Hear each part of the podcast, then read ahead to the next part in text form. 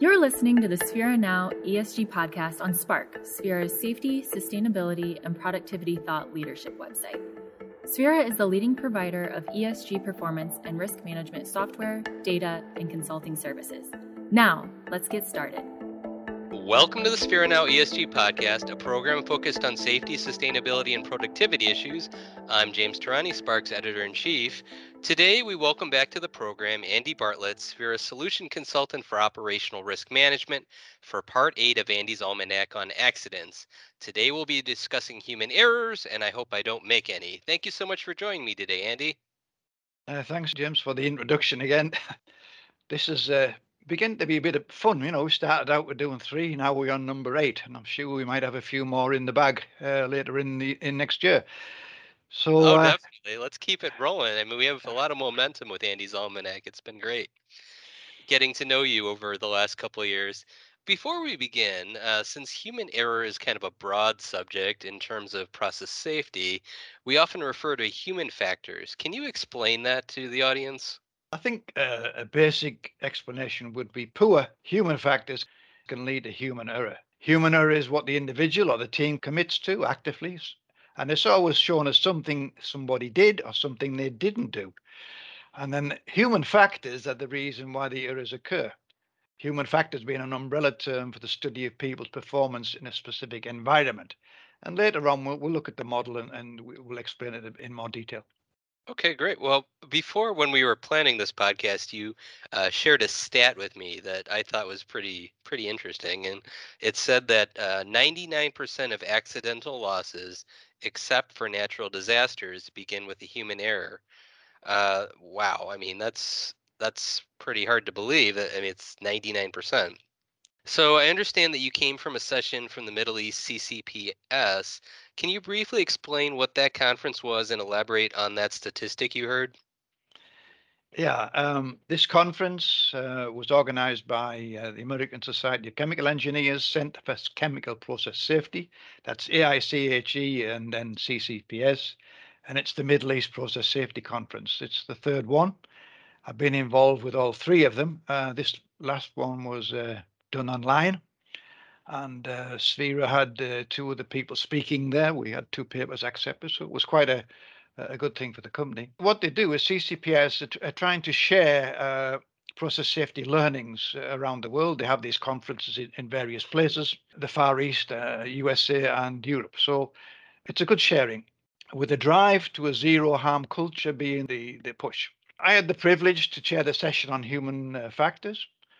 William Bridges, good friend of mine from the Process Improvements Institute, uh, published a paper, Everything You Need to Know About Human Reliability for Process Safety, where he mentioned 99% of accidental losses, except for natural disasters, begin with human error. Now, this data is supported by 50,000 investigations catalogued by PII, plus hundreds thousands by others. He, he gave a good explanation of it. And in, in the olden days, you know, whenever there was an incident, they blamed the person it was the train driver's fault, or it was the guy operating the shovel's fault, it was the man uh, breaking containment's fault. However, we know better today, and as we get on, we'll explain why. It sounds a little bit like in the medical profession where you hear "first do no harm." Uh, it's it, it's almost similar to what you're talking about here. I think. Yes, yes, it is. We don't want to hurt anybody on the job, and we don't want to uh, destroy facilities that would make uh, loss of jobs. Were there any other highlights from the event regarding human error that you'd like to share with our audience? Yeah, there was two other uh, presenters. Uh, so we'll start with uh, Ibrahim Balharith, who's Saudi Aramco, the human factor in process safety management. Human error is a symptom of a trouble deeper inside the system, which we, we touched on earlier. And uh, in my example, which I had to go and investigate this incident, a permit to work was issued for furnace A, which was out of service for repairs. But the contractor receiving the permit to work actually went to work on furnace B, which was in service. So when he opened the flange, fuel gas escaped and ignited from the furnace burner, causing burns to the contractor. An emergency shutdown was required to stop the fire. So we lost production and we injured a person. When you look at the human error model, we can say there's there's four parts to the human error model: slips, lapse, mistake, violations. So under the slips, the design of the pipe and equipment identification stenciling was not fit for purpose, which increased the likelihood of working on the wrong equipment. The lapse, the permit issuer for not following site procedures, which required him to go to the furnace and say, this is the place I want you to work. It's called a joint signed visit with the contractor prior to the work starting. And then there was a mistake. The permit issuer made an error of judgment in not communicating the right location and actually pointing to the location from a distance. Oh, I see. Yeah. And then there was a violation, which is the fourth part of the human error model, where supervision, accountability, and employee ignoring training. So when you look deeper, which I we did do when we investigated this, there was a team of us. This particular person had several violations against him for permits. He was a very lazy individual, and the supervision had not taken him to account. They had retrained him, but he hadn't listened to the training and he ignored it. Really, he shouldn't have been in that position anymore, issuing permits. That's the human error, isn't it? So if you go back to the question before, every incident starts with a human error. So there was the human error was one, the person issuing the permit. And I guess you could even say that the person receiving the permit should have been a bit stood on the ground and said, Look, I need you to come with me and show me exactly where you want me to work. Yeah, I don't know why I have medical on my brain, but like before you get a surgery and they're doing surgery on your finger, they say, "Can you point to where the surgery is?" Even where, though they know where it is, because they just want to have that reassurance that they're working yeah. on the right part of the body. It's almost similar to that. Yeah, reinforcement of the command. Yeah, that was one. The, the other presentation that day was by uh, Natasha Andrews, who works for Risktec planning for human factors engineering and projects. And that's quite interesting to me because I had an example where uh, we commissioned several gas plants. And uh, one of the things on a gas plant is you have to take samples, live samples, while the plant's running. And that's how you set up your uh, automated sample system is you take live samples and you take them to the lab and you process that sample and see whether the uh, automated system is giving you the same result. If it's not, then you have to adjust the automated system to give you the same same result. So taking a sample on the, it was put on the drawing. We need a sample point here. So when the people built the plant, they put the sample point where it said in the drawing. Just so happened it was up a ladder. So the person going to do the sample had to carry the equipment, which is a special spanner to undo the valve, connect the piping on the sample container, which is normally referred to as a bomb because it looks like the shape of one. And then you have to carry this full container, which carries quite, it's stainless steel, it's heavy and it's full of liquid gas down a ladder. If you dropped it, it would be like a bomb. Wait, if a ha- sample bomb? What's a well, sample bomb? It, it's that's what it's called. It's a container that looks like a, a, a bomb. It has it has a little valve at either end. If it was carrying propane, which expands 11 to 1, quite a big big uh, explosion would happen. The first thing you do when you do checking out the planet say, well, that's no good. We're going to have problems taking that sample. We'll need to move the sample, point somewhere else. So that is human factor engineering, is that you want to make the task that the people are doing as easy and as safely as possible, not put the position that they could make an error quite easily by doing the job in the way that the design was. So that, that's the human factor part of it. So you design out the human error. I know you touched on this already, but can you go a little bit deeper into the human error model? I, I think that's something that we really should focus on for this audience. I think that's going to be interesting for them. Yeah. So if you remember back in what is human error, it is someone did or didn't do something. So you either have to do something one way, the correct correct way, or you don't do it the correct way. So it's basically either you either do it or you don't do it. So a slip is, you know, something that was designed wrongly. Lapses when people don't follow the procedure, and a mistake when they make an error of judgment, and then violation where they actually don't do something that they should have done. The question I have for you is we have all this software. I mean, there's obviously the Sphera software, and but with all this information in people's hands, why is this still happening? These human errors. It seems like there's so much information at their fingertips now that obviously wasn't available when you were starting your career in the 1970s. So we're still seeing these kinds of things. Is it that people are ignoring the technology and information in front of them? Are they not using it? Are companies taking shortcuts? Well, sh- shortcut is is one of the human errors that happens, and it comes under the violations. The question you're asking me, I, I don't have the, the figures where companies who had paper-based systems have introduced technology. Did their human errors go down? I would think so, because it's difficult to make some of these human errors using technology. Take, for example, if you're using mobile equipment to issue a permit, you know exactly where that person is. He's in the right place. You know whether he did the joint site inspection. And uh, when they went to issue the permit, you know that they followed the uh, risk assessment that was uh, with the permit because they've signed off to say they do it. Whereas with the paper system, they could just sit in an office and just tick all the boxes, which had happened in this particular incident, is the mm-hmm. person ticked all the boxes in the office and then left the fire actually touched the office where the permit issuer was, well, had been. The question being, is technology helping us to reduce human error?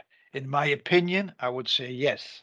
I know you were intricately involved in the Sphera's recent safety report that came out about a month ago at this recording. Is there any highlights from that report that you think are applicable to human error that you'd like to share?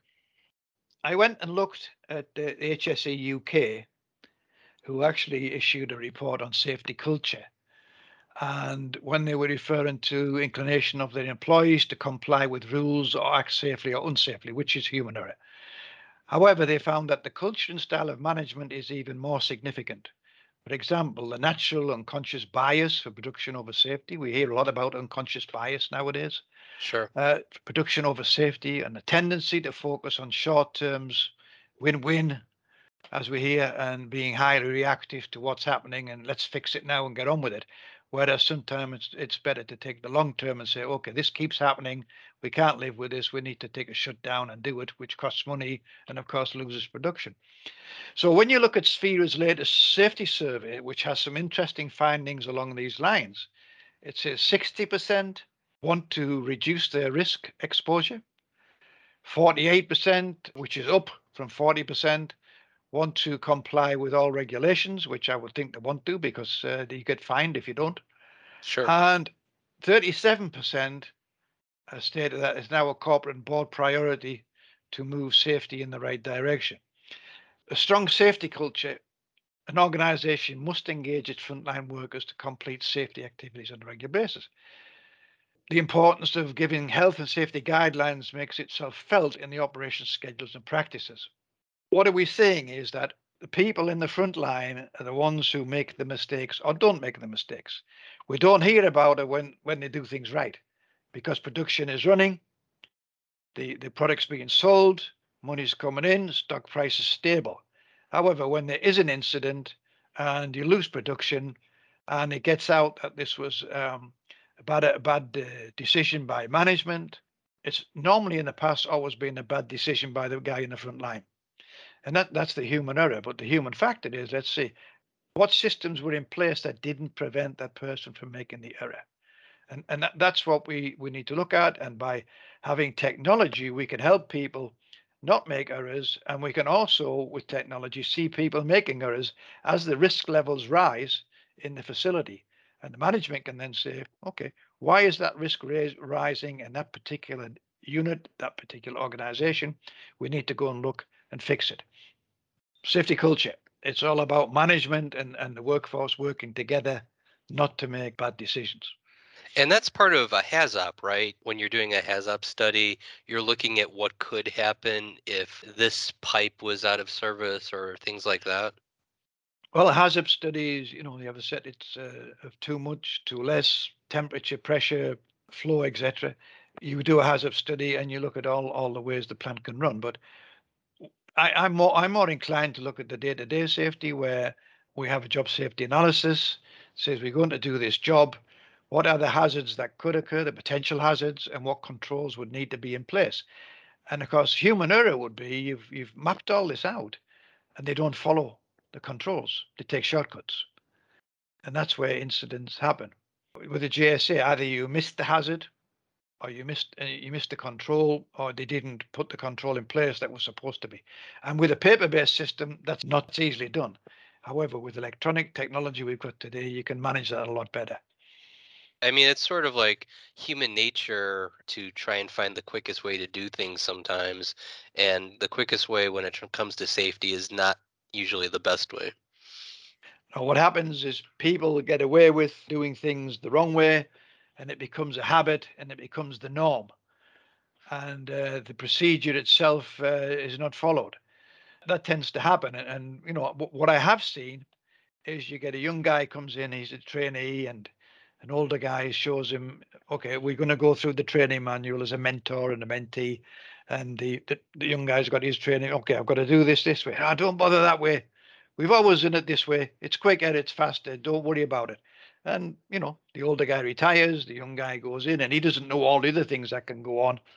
And what happens is he he, makes the uh, mistake doing it the wrong way, but doesn't have the experience to correct it when it goes wrong.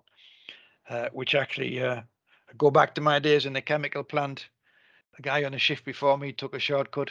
I came on shift, it was all going wrong, and I had no idea how to fix it because what I'd been taught wasn't happening. And I had to go and get the uh, supervisor to come out and say and, and show him, look, I've got all these things going wrong. Ah, that's because he's done that and he's done that. And I said, well, nobody ever showed me to do that. No, you're not supposed to do it that way. It's a quick way of doing it that does happen, but with technology, hopefully that will iron out those uh, cracks in the system. Yeah, I think we've talked about this before with shift handoff, how dangerous it can be when you have somebody who's worked, say, a eight, 10 hour shift. They're tired, they want to get home, and they don't necessarily relay all the information to the next person who's coming on the job. And that's where it could be it could become really dangerous. Yeah, I uh, always remember some of my shift handovers. I was coming on shift and the guy going off would say, everything's as usual. and that was it. That's not very helpful, is it? no, no, and especially when it wasn't that particular time. And uh, the guy, the guy got a um, a warning and he got demoted. So, and blame me for not knowing that uh, the wrong way to do the job.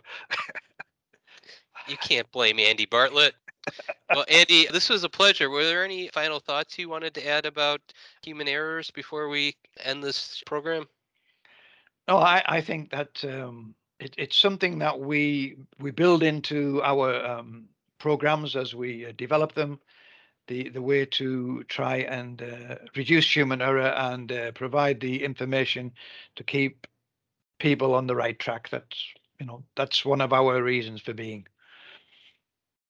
Fantastic. Well, another great episode of Andy's Almanac on accidents. Can't wait for the next one. And I'll talk to you soon. Thank you so much. Thank you for listening to the Sphera Now ESG podcast on Spark. We hope you enjoyed the show. Want more safety, sustainability, and productivity related blogs and podcasts? Subscribe to Spark today. Visit sphera.com backslash spark and let's spark a conversation.